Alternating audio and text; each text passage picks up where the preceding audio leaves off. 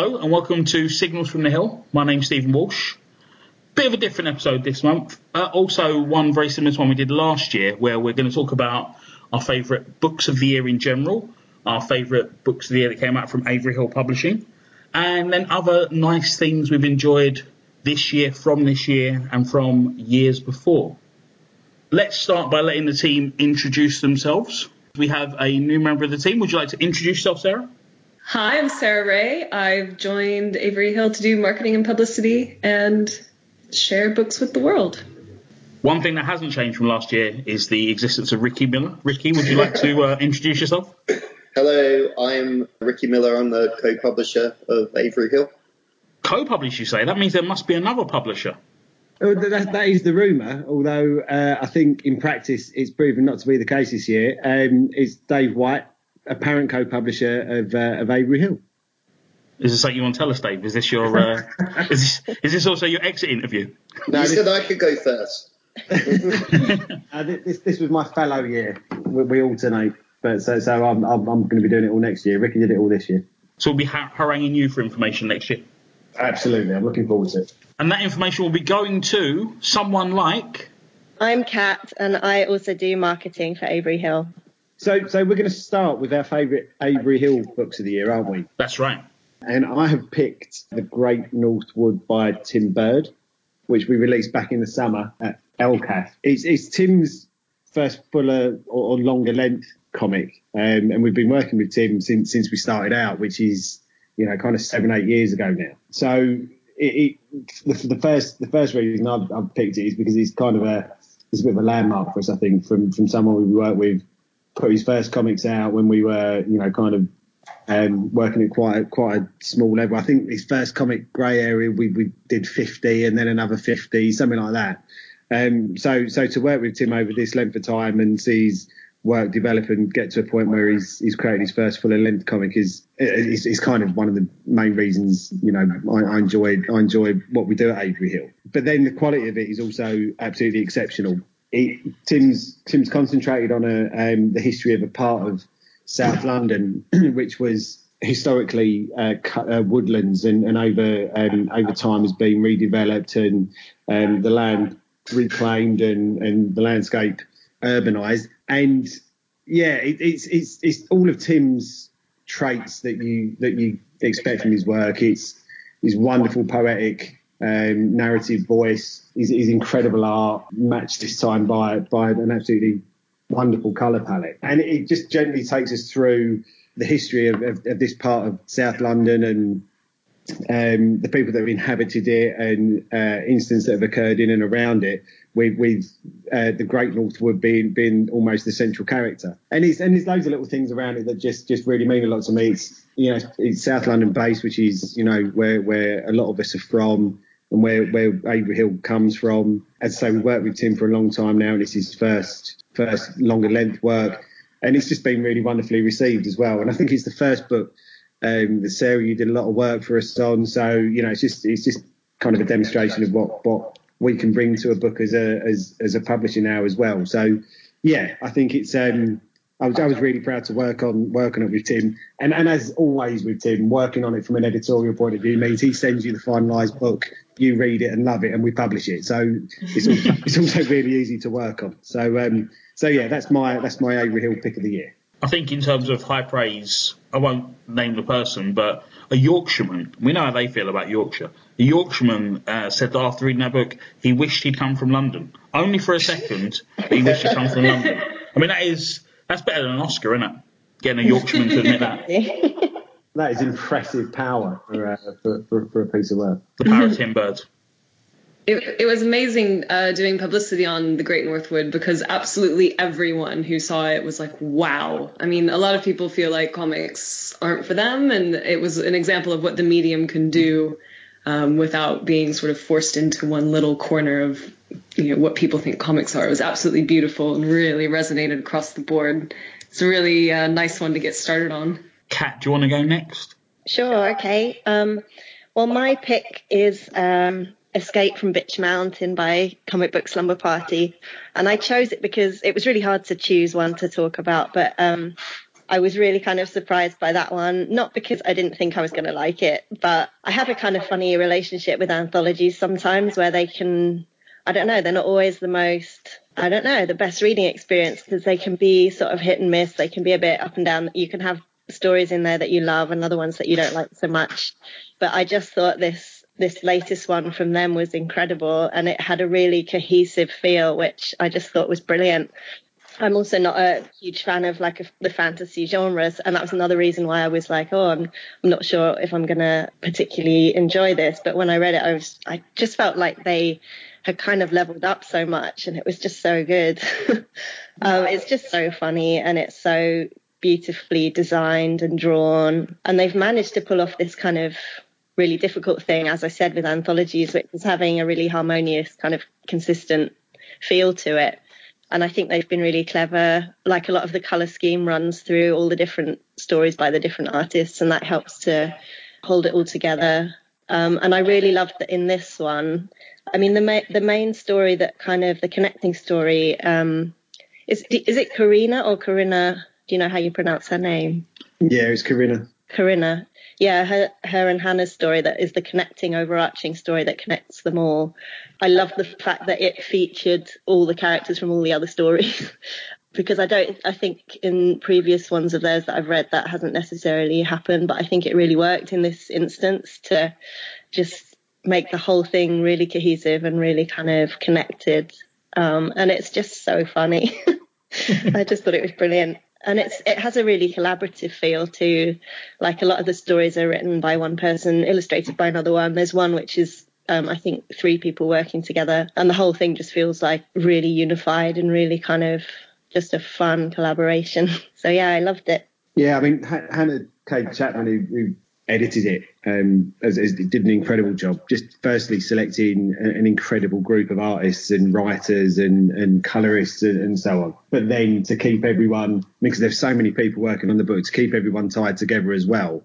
Uh, and keep everyone on track and um, whilst still maintaining, you know, the narrative thread and, and the, the the look and feel of the book. I mean, it's, it's, it's just an awesome, it's an awesome process to be part of when and, and as I this is kind of going back to, to my fellow year, I just kind of sat back and, and Hannah um, coordinated all of this stuff. It was absolutely fantastic.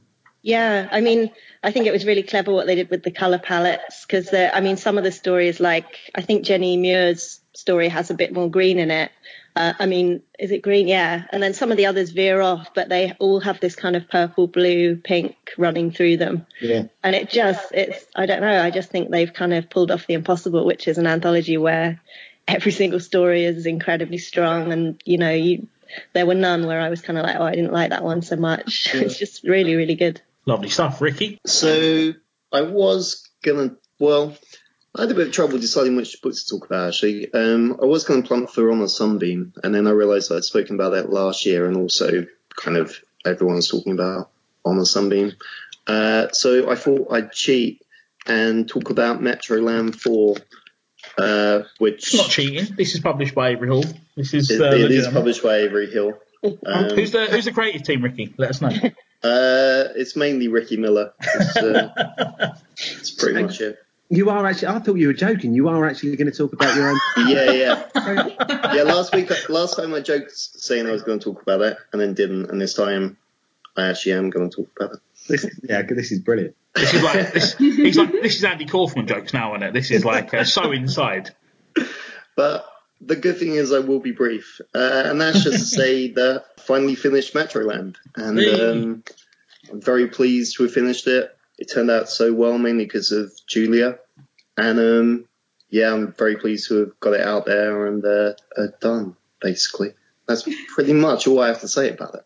Well, just to echo Dave's point earlier about sort of uh, Tim, you know, uh, on your behalf, I would say that Metroland was obviously a, a huge personal passion project, and it, it, did evolve. You know, I've seen the early pages where you're drawing it and writing it. You know, it, it, turned into a very different thing towards the end with all the sort of backup strips and pin-ups and all the the other uh, creators you got involved. So, you know, from the outside, it's been wonderful to sort of watch a project like that evolve and get completed. There were plenty of things like that that you know um, people have the best will in the world but don't get to the end of it. So, well done. I guess Metroland's really the reason I'm even doing any of this now. In that, um, when Dave started his anthology, Tiny Dancing, I couldn't really think of what to do, and then I decided just to do like a Metroland comic, uh, just to be involved, really. And then, yeah, if I hadn't done that, I probably wouldn't be at Avery Hill now.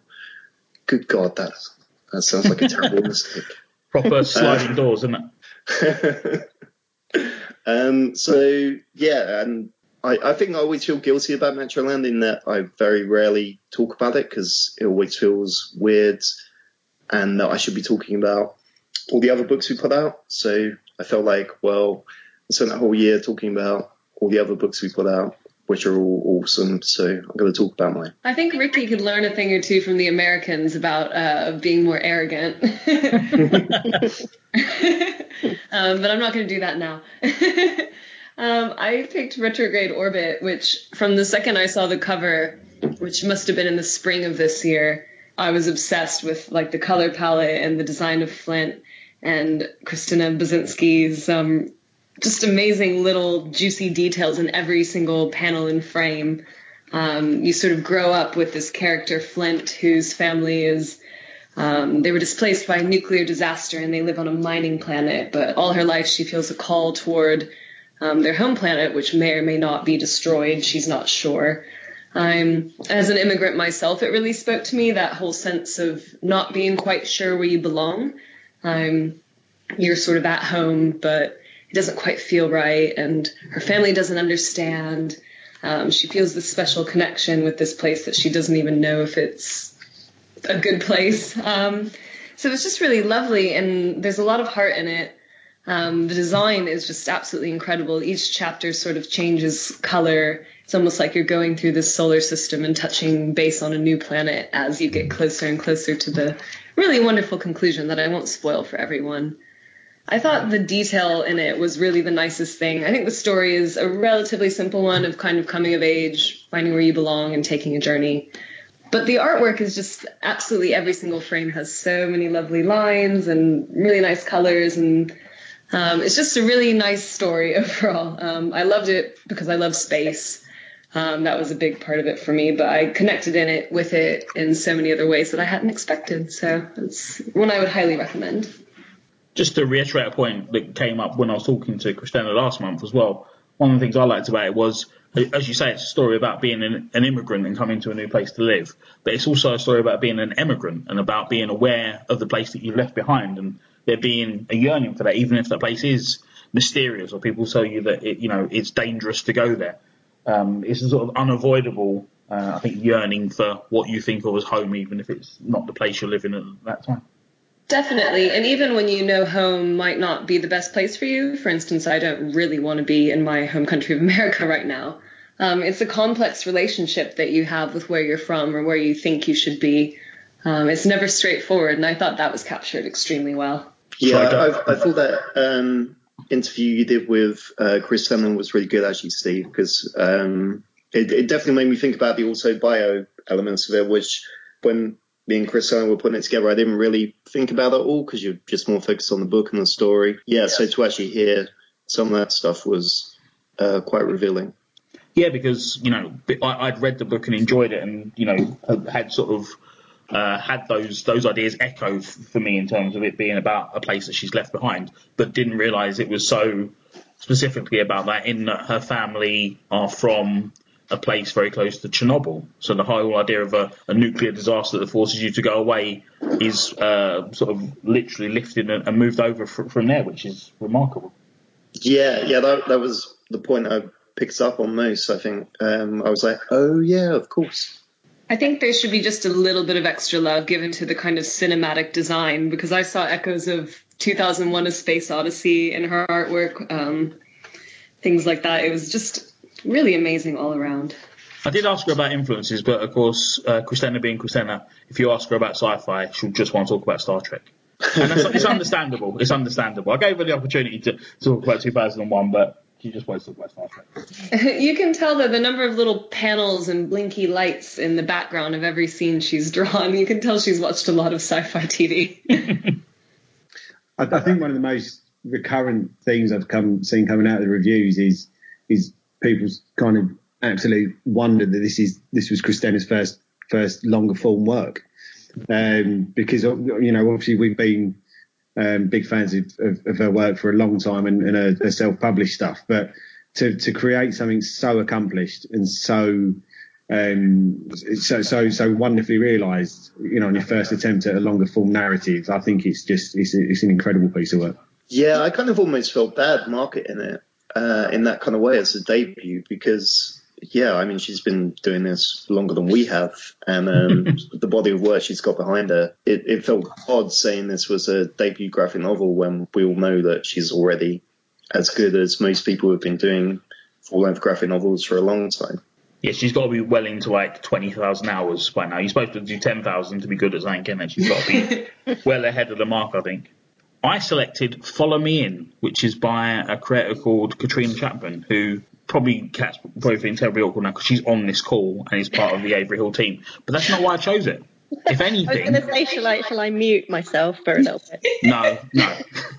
Just okay. don't disagree with me when I say it's good, Cat. That's the only. That's all I ask. Um, yeah, I, uh, I think uh, similar to Sarah, where you, you're sort of intrigued by a project early on. The premise of, of Follow Me In really interested me. This idea of like uh, a travelogue uh, that relates to the story that Cat took to Mexico with her partner all the time, but then also the sort of memoir aspect where uh, it's examination of, of that relationship and Cat's sort of uh, point in, in life uh, then when she's sort of at a crossroads in terms of what to do uh, career wise. Uh, you know, really intriguing. I know enough about Cat's work to know that it was gonna, I'd enjoy it, and it was um, a real delight. I was still uh, blown away by the sort of the, the depth and breadth and craftsmanship of the piece. I mean, it's um, just to be uh, crass, it's a big book, and there's a lot of work gone in. Like even if it wasn't good, you'd sort of go, "Well done, you've put a shift in." But also, it's very good, um, beautifully coloured.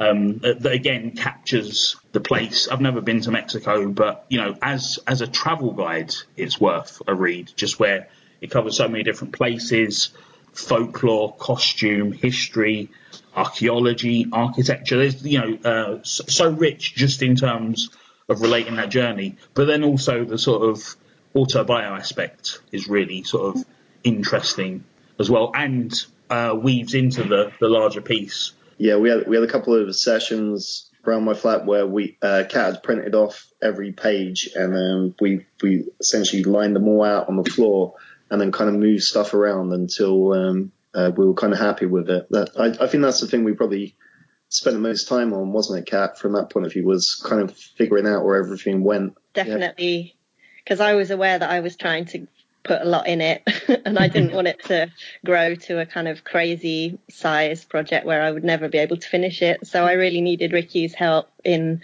kind of keeping control of the structure and um, telling me where to edit stuff. And in a few places, he even told me to expand bits a little bit, which was nice because I thought it would just all be cutting. but um, yeah, I really, really needed that, that sort of editing eye to help me. Because when you're the creator and you're doing everything, you're so focused on every little detail.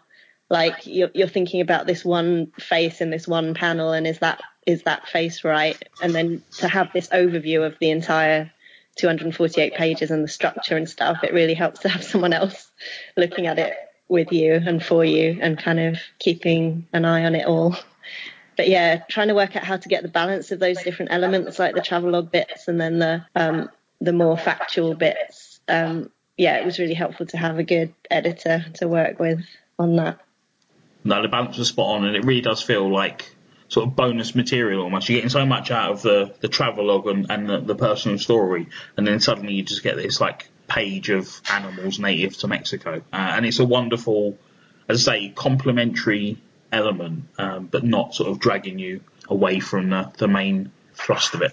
I mean, part of the reason we're, we're doing this episode now is to sort of give people ideas for Christmas gifts, and I just think there's such broad appeal to this book with the, the as I say, if you're interested in, you know, travel generally, Mexico generally, biographical books, you know, there's there's a lot going on there, and I think it would work as a gift for a, a great deal of people. And if you get it for our shop, you get free postcards as well. Ah, yeah. Merry Christmas. Yeah, I have to add, I um I felt like it's hard to almost categorize it as a graphic novel, Kat, because you did so much more. It's almost like reading a travel memoir from someone like um, Elizabeth Gilbert or Bruce Chatwin. Um, you've packed in so much as well as your personal story, and the art just elevates it so well. It's really soft and beautiful. Um, it was one of my favorites this year, but someone had already picked it. it was Cat, but then I took it off her just because it was just too awkward. I would also say as well on YouTube, and Cat, you might be able to give us better sort of search keywords to go for. But you put up a, a great uh, little film of you going through your sketchbooks from that journey. Yes, yeah. Um, if you just search my name on YouTube, it's one of the first things that comes up. So right. that's the easiest way. Yeah, I definitely recommend that because as I someone enjoyed the book, it was you know bonus content on top of bonus content. Okay, should we go round again in the same order and do our other favourite books of the year? Okay. yes.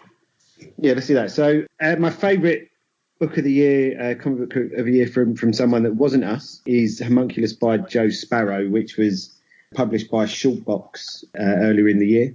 Uh, I think it was part of uh, their their eighth collection of, of work. For those not familiar with the Shortbox uh, model, they put together um, a collection of comics and um, illustrations and various other bits and bobs every uh, every quarter or so, and um, and publish it and, and, post it out in in uh, one box to your. And it's, it's, it's a great model, and they're, they're, what they've been putting out is absolutely absolutely incredible. And but it was Homunculus that really stood out for me. Um, I've been a big fan of Joe's work from his early kind of self-publishing days when he was putting out um, his Omnipathy uh, series. And Joe, Joe's got a background in kind of animation and, and, and um, computer animation. You can really see that in his in his style and, and, and the way he creates his creates his art.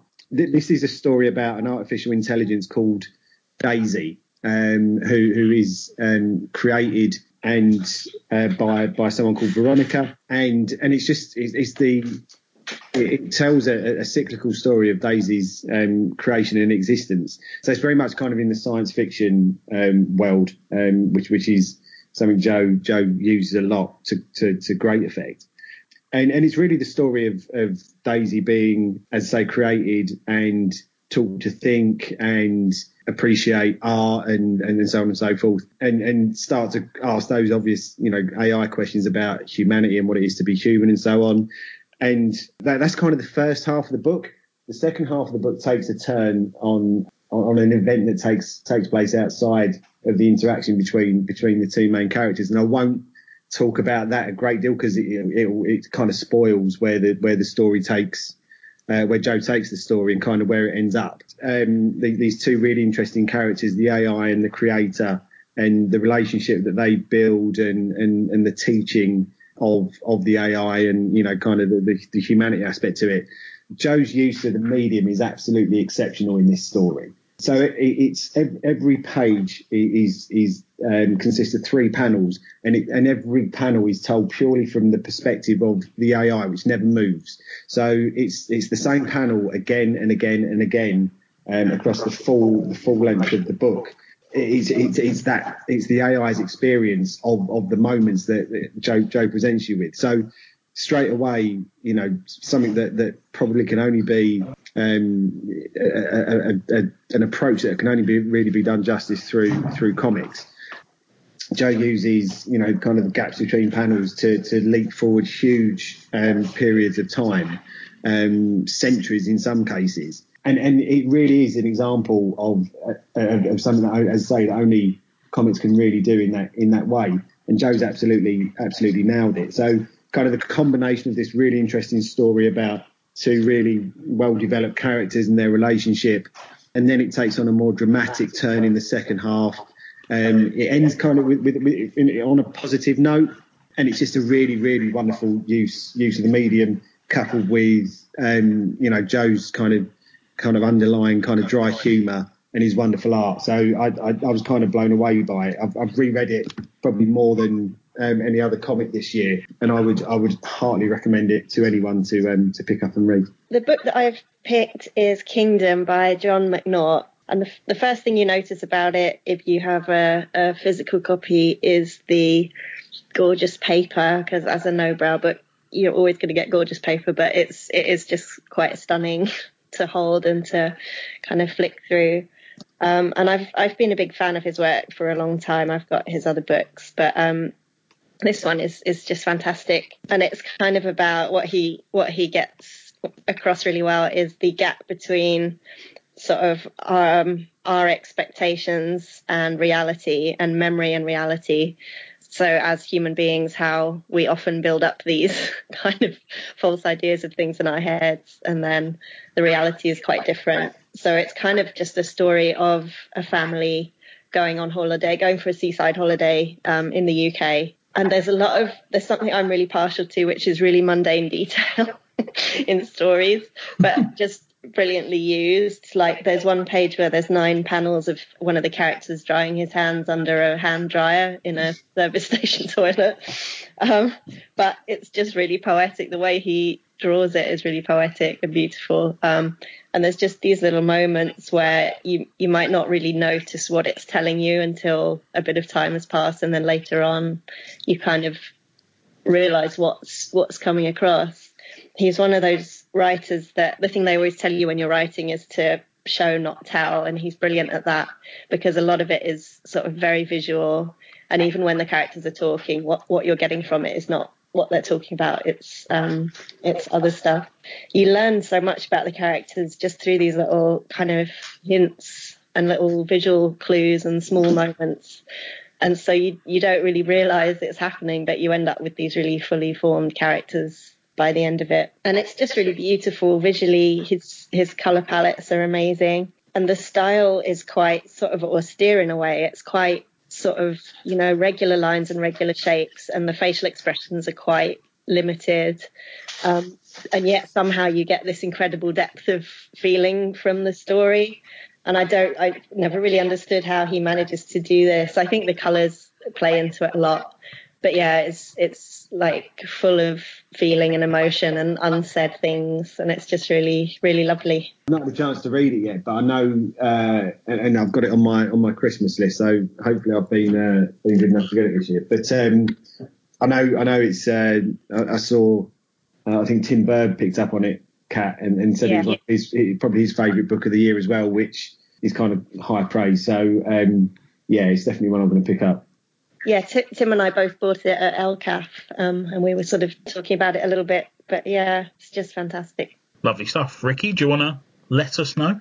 Uh, I, I didn't write any other books this year. Thank God.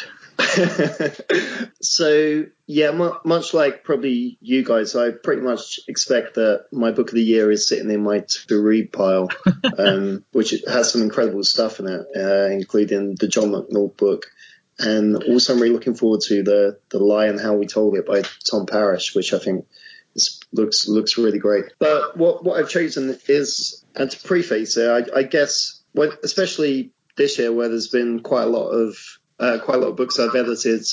I, I tend to like to read stuff that isn't really like anything else that we're doing. So I've been reading Mr. Miracle, which is a 12 part miniseries uh, by Tom King and Mitch Gerads, and it comes from DC Comics. You may have heard of them. And it's a superhero book, but if anyone read uh, Tom King's Vision series, uh, which was one of the best things I read last year, then they'll kind of know a bit more of what to expect, which is it's quite dark. It's very don't want to say realistic, but it's more kind of focused on character and emotions. And essentially, it opens with the first two issues were incredibly bleak. Actually, I, I, I thought we'd gone too far because it kind of opens where Mr. Miracle was tried to commit suicide essentially, and he's got massive depression issues, and it's kind of how he comes back from that, and then he's got a newborn son and him dealing with that, and also him and his wife, um, Big Barda, who is awesome in this book, have this all at war with Apokolips, which gets very, very bloody, kills off a lot of characters, whilst they're also trying to look after their baby and deal with the depression. But after about the third issue, where I don't know if it was intentional or not, and suddenly they thought, "Oh God, this has gone a bit too bleak." It gets very, very funny.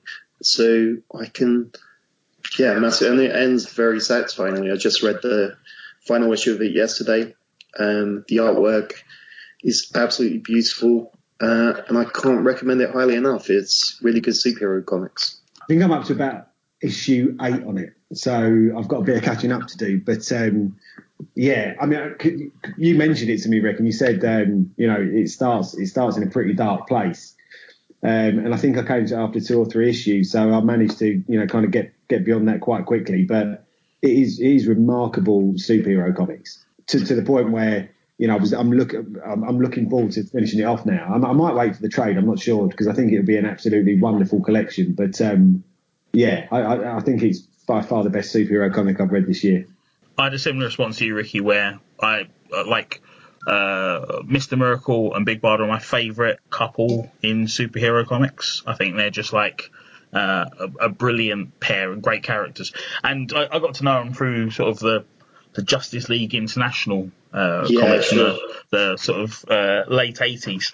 Um, but obviously they, they predate that quite substantially and were created by Jack Kirby when he went over to DC having left Marvel under a bit of a cloud in the 70s. And as I say, like you, I was a bit sort of dubious because Mr. Miracle is he's a superpowered escapologist that uses alien technology to sort of sell his act, and and you know uh, he's a he's a fun, bright uh, character who flies around on like in, invisible discs, and to have him sort of thrown into this thing, I was like, oh, this is very new comics in it? To sort of oh to do it let, us break this guy because this guy will really look good broken. But it sort of makes every bit of sense as you read it. And as you say the tone really does lift.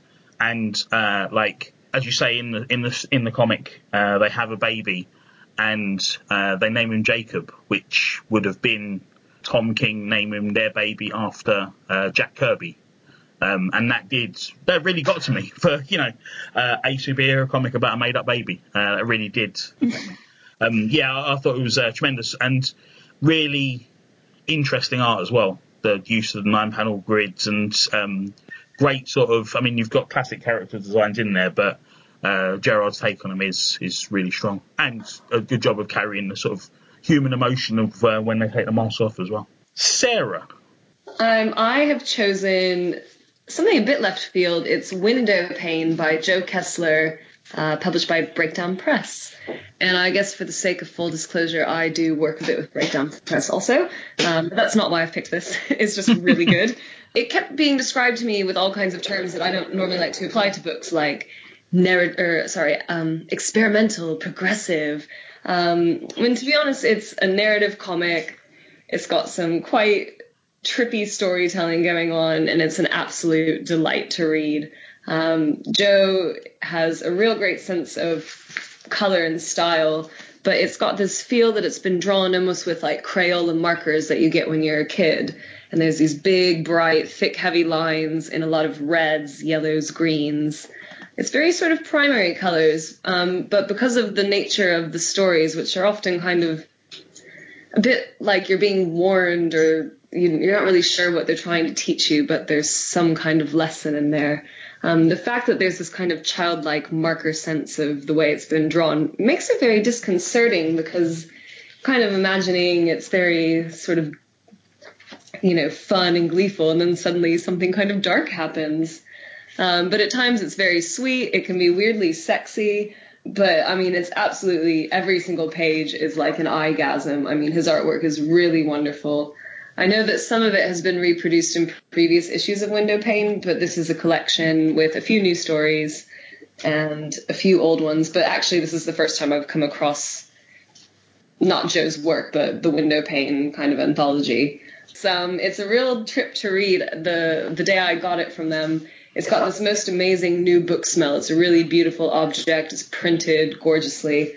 I read it and then I immediately started from the beginning and read it again. it just uh, it's um it does a lot with very few words, and it leaves you just feeling a bit strange. I think it's everything a good book should do. You ask questions, but you're not really sure what it is you're even asking about. Um, I definitely recommend it if you like big, bright, bold colors and um, feeling a bit confused in hallucinogenic ways. uh, so it's a real delight. Um, one of my favorite things is the end. Uh, he does his thank yous, but they're also apologies. And included on there is um, Hokusai. There's um, you can definitely see a bit of sort of woodblocky lithographic influence in the drawings. It's um, it's very beautiful. Highly recommend.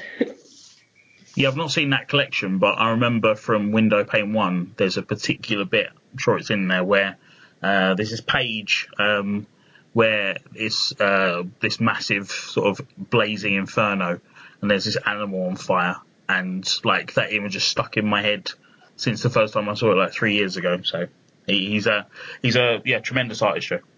Yeah, they there are quite a few images like that that stay in your mind because it goes through periods of kind of well, it's very sort of f- film art student, some kind of weird wiggly panes, and then suddenly it'll focus in on something, and it's so stark and eye catching, and um, it just really stays with you.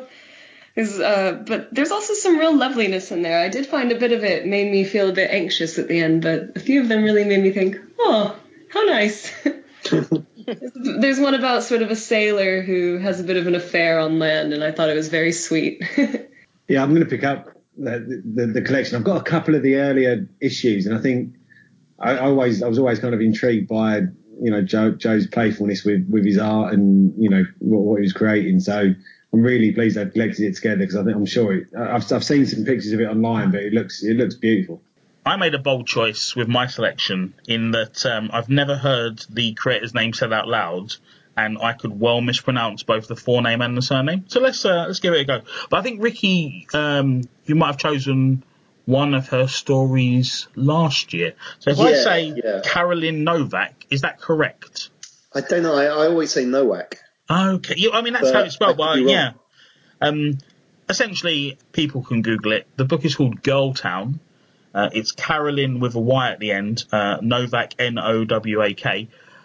It's um, a collection of, and this is, I think every year pretty much a, a book like this ends up being my favourite book of the year because it feels, I feel so blessed to be reading comics at a time when things from anthologies that didn't necessarily make it to the UK had very limited distribution in the UK or self-published or limited distribution comics are collected together by a publisher and get wide distribution so it's really easy to get hold of it. So this is collected together and put out by uh, Top Shelf and includes things from uh, an edi- edition of Shortbox as we were talking about earlier. Did, was it? Did you choose Diana's Electric Tongue as your, as your thing last I year? did. Yes. Yeah, yeah. There we go. Yeah, you're right. It's very good. I hadn't read it at that point, but so essentially we've chosen that two years in a row. I guess that makes it like the comic of the decade or something.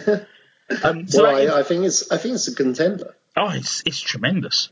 But it wasn't even my favourite story in this book. I mean, that's the the level we're talking at.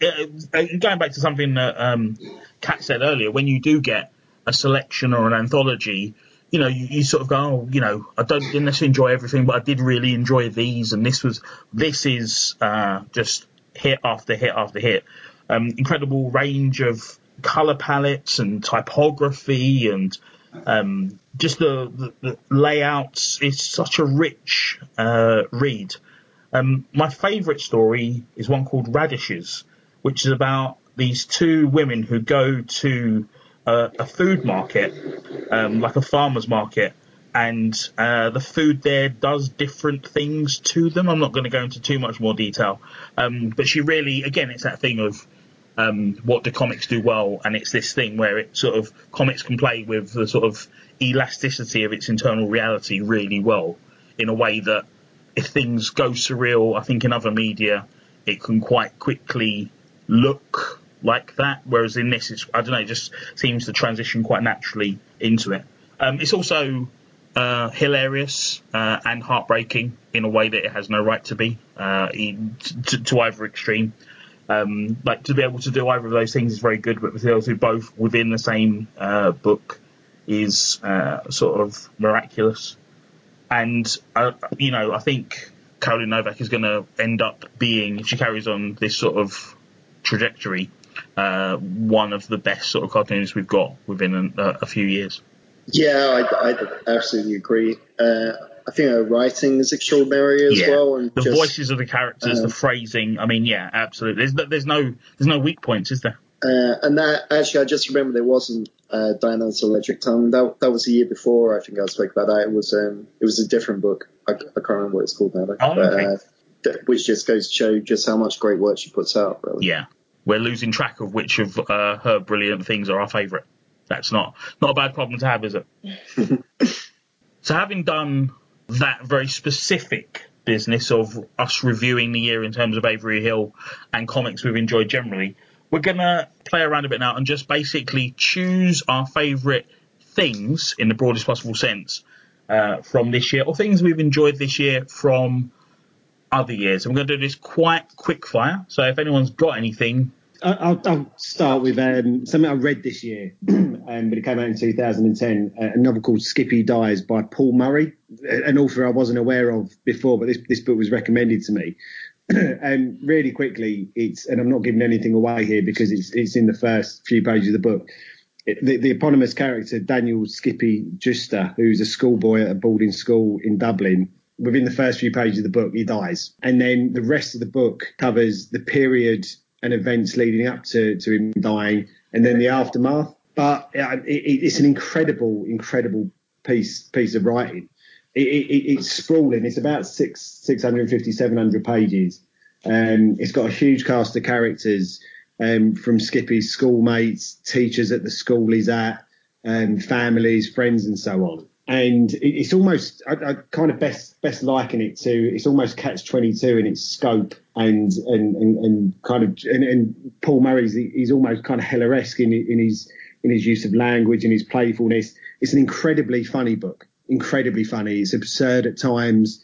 Uh, it goes to places that, that make no sense whatsoever, and then he ties it all back together really skillfully. It's also a very sad book, and, it, and you know there are real, real moments of, um, uh, and, and like I say, kind of that kind of Heller-esque approach of being um, basing it in the humour and then shocking you out of that with a moment of clarity or, or, or real horror. Um, as I say, it's, it's absolutely it's, it's huge in its in its um, scope. Really, I mean, and it's, it's the funniest book and, and probably the best book I've read for for a long, long time. It, it, surprised me just kind of how good it was. The person who recommended it to me was pretty vociferous about it, but as I'd never heard of it, it was kind of I, I, I thought I'd give it a crack, but it, it, it's it's absolutely blown me away. It's um I, I I'm going to try and recommend it to everyone uh, uh, that, that I come across. I'm going to lend it to people because it's um and and the, the thing that kind of surprised me, I've not heard anything about it.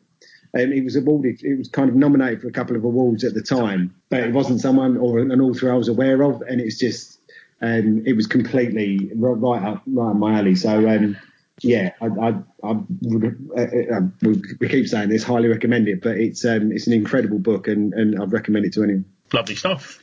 Kat. Uh, yeah, I've got another comic recommendation, which I thought was from this year, but it turns out it was from last year. Um, and it's another Shortbox one. It's um, a comic called The Worst by Molly Mendoza, and it's brilliant. It's quite a, a short, simple sort of story, but but very sort of layered. Um, and it's just about sort of human relationships and interactions and a friendship sort of going wrong. But it's just got really fantastic artwork, really striking, and also it's got a lovely narrative device of the story being told kind of from the point of view of these two characters who are outside of the main story commenting on it um, which really helps to kind of complicate to show how complicated human relationships are because they'll both sort of talk about something that happened with these two main characters but have opposing views on whether they were right or wrong or whatever um, so it just manages to be a really kind of layered interesting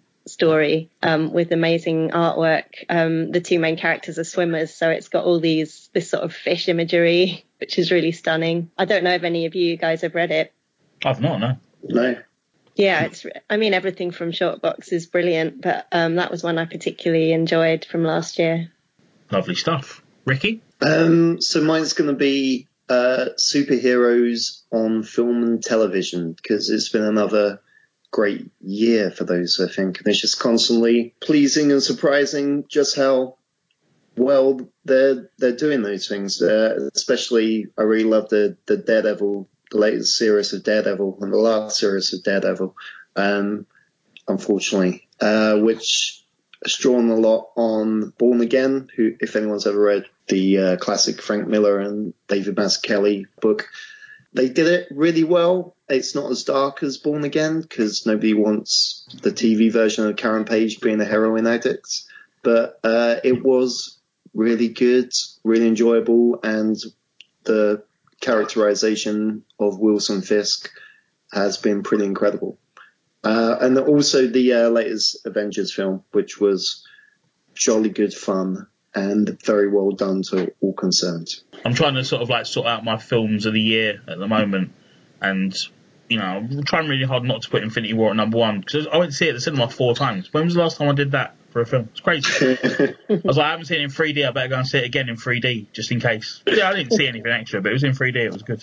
Similarly, you know, I I don't think I can make any sort of definitive call on films or specifically superhero films without seeing Into the Spider Verse, which looks tremendous and has had sort of near universal acclaim, uh, particularly from comics fans, which is uh, Yeah, I, don't good know anything about that actually. Is it a cartoon or is it uh, It's live animated, action? yeah. Oh, okay. And what's interesting is like people were like blown away, going, "These designs are great and it looks wonderful on screen."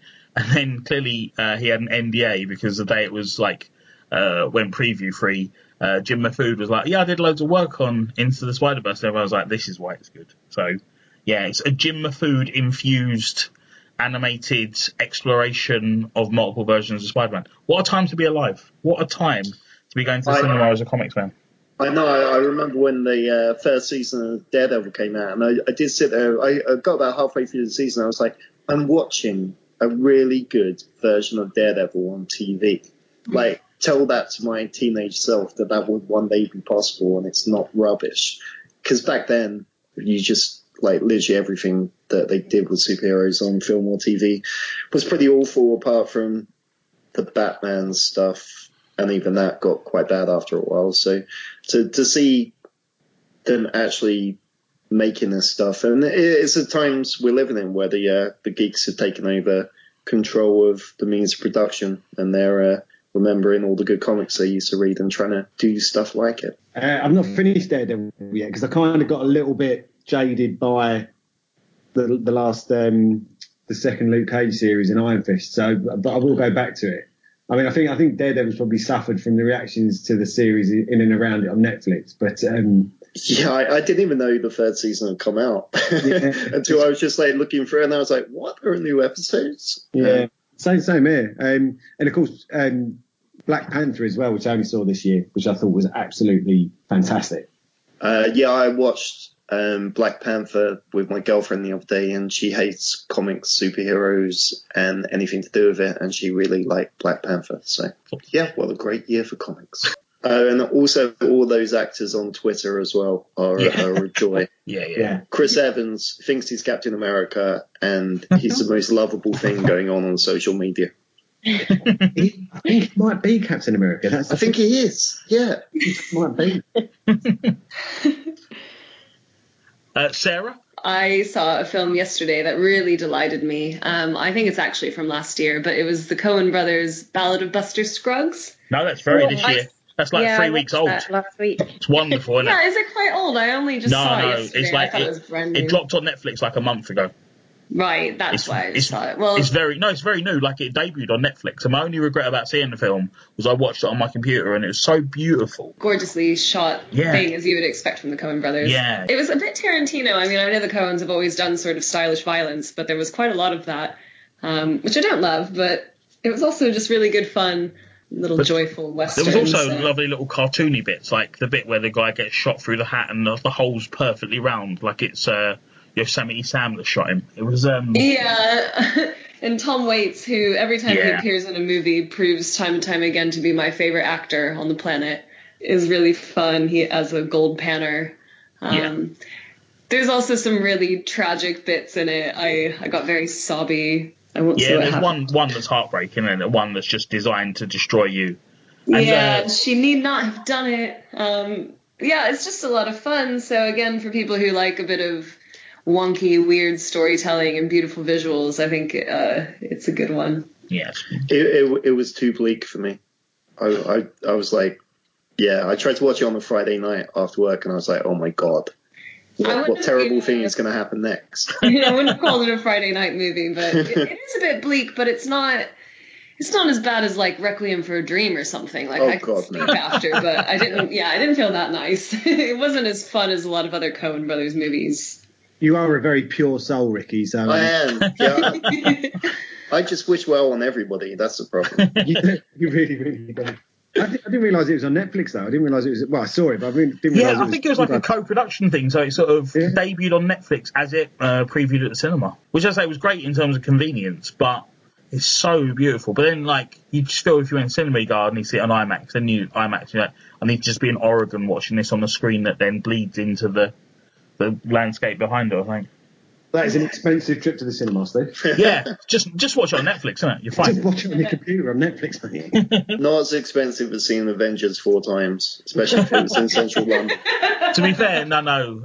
One of those was at the Peckhamplex, so it sort of Okay. defrays the cost of the others, doesn't it? So I, I, have had a couple of choices, and I could go sort of bleak or joyful. And I'm going to go joyful, and it sort of reiterates something we spoke about earlier, but in a slightly different spin. In that I'm going to pick Spider-Man, the video game, on the PlayStation 4, which is testament to how good these characters are when they're done right, and how flexible they are, and how many different media they can work in, and how you can sort of take the core idea and uh, theme of the story and twist it a little bit and, and make it into something new. Also, it's just a thing where you put on a machine and you press some buttons and you're Spider-Man swinging through New York, and it brings me constant joy. I completed the game and then immediately restarted it because I never don't want to be swinging through New York on on webs. It's wonderful. kind of almost made me buy a PlayStation 4, which would be a disaster for for everything I ever want to do in my life outside of playing, playing Spider-Man. So it's I mean, close. It's the good it's news for me is it turns out all I want to do is swing through New York on webs, so it's Exactly, yeah. absolutely fine. I've sort of I'm- I'm sort of toying whether to just weld the disc into the machine and accept it's now a Spider-Man simulator, just ignoring all the other possibilities of it. Maybe they'll bring out like a Tarzan in New York film or something, Steve, that you, you, could, you could do. just for a bit of variety. I don't want Ray. I want to swing through the streets of uh, New York. No, um, it's the first game I've You're sort of listening to me. You're not listening to me. I want to be Spider-Man. I want to be through New York. Yeah, there's um one of the things in the game is they've got like 30 different variant costumes you can get. Uh, and I'm like, I look at them and then go, I'm just going to go with the original costume. And I, I want to be Spider Man. I don't want to be brand new day Spider Man, do I? Come on. Um, yeah, it's um, wonderful. And again, just uh, an, another testament to, you know, how widespread and popular comics are now. They've always made comics video games, but, you know, these things are turning into phenomena now. Thanks, everyone. Oh, thank you, Steve. Cheers, Steve. Have a Merry Christmas, everyone. Happy times, everybody. I hope you all get a PlayStation 4 and Spider Man. If I don't, if I don't there's No going to be chance. it's going to be a tantrum and a half if I don't get that. So, you know, let's I'll absolutely spoil Christmas Day. All right, then. See you later. See you later. Bye, guys. Bye. I'll see you later. Bye. This show is a Holdfast Network production. Go to holdfastnetwork.com for other programs you may enjoy.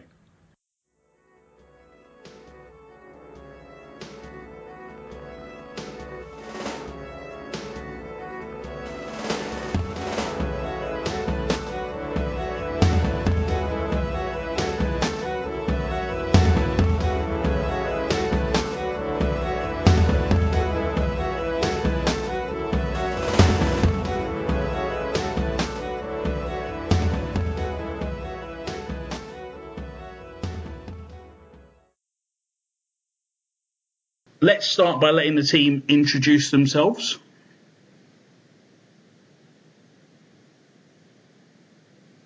Anyone. There's no, there's no wrong answer. I, it can't be me because I've done it. Let's do it in reverse alphabetical What order. kind of hosting is this, Steve? You have to like tell us. We're in Thank you. different rooms. Um, Can anyone right. hear my heater in the background, by the way? Yeah. Is that Rick- coming across? Ricky, we got that's the least of our problems, isn't it? Hope, I mean, hopefully, let's hope that the heat is coming through. Steve can give it its own channel. It's fine. I'll raise it in the mix. I'll put some hi hat next to it, and we can get a drum and bass track out of it. It's going to be great. any sort of. We can have a, a general chat. Doesn't matter if we overlap there or not. Okay. Yeah, so- Whatever that is, let's never do it again. Uh, that, that's lot more of that in. Is that your that's someone heater? put, no, that's someone putting shutters down in one of the other offices. Okay, good. In the office. Good, Oh, good. oh. I was like, if that is the heater, we can definitely hear it. Yeah, go and go and tell him, Ricky. Go and tell him what's happening here and how that's important- fine. The thing about sounds like that is you definitely spot them and you definitely take them out. They're really good.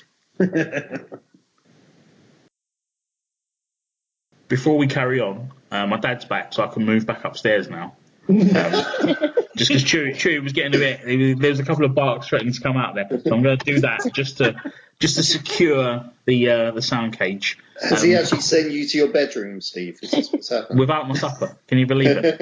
I've had, I've had my supper. Um, Chewy's eating let my dad know, I'm going to go upstairs to record the rest of it so that you can just make noise. You can sing your little songs and your dog can bark and it'll all be. You turn the telly on, yeah, go nuts. Not too loud. no rocking and rolling, please. Come on. Got neighbours.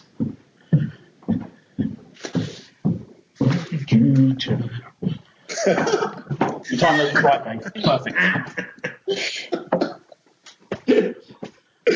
Uh, Please keep this in. yeah, please, please. Want me walking upstairs? Yeah, this is- Humming to yourself. It was very David Cameron. How dare you? There's a, there's a limit to a joke, yeah?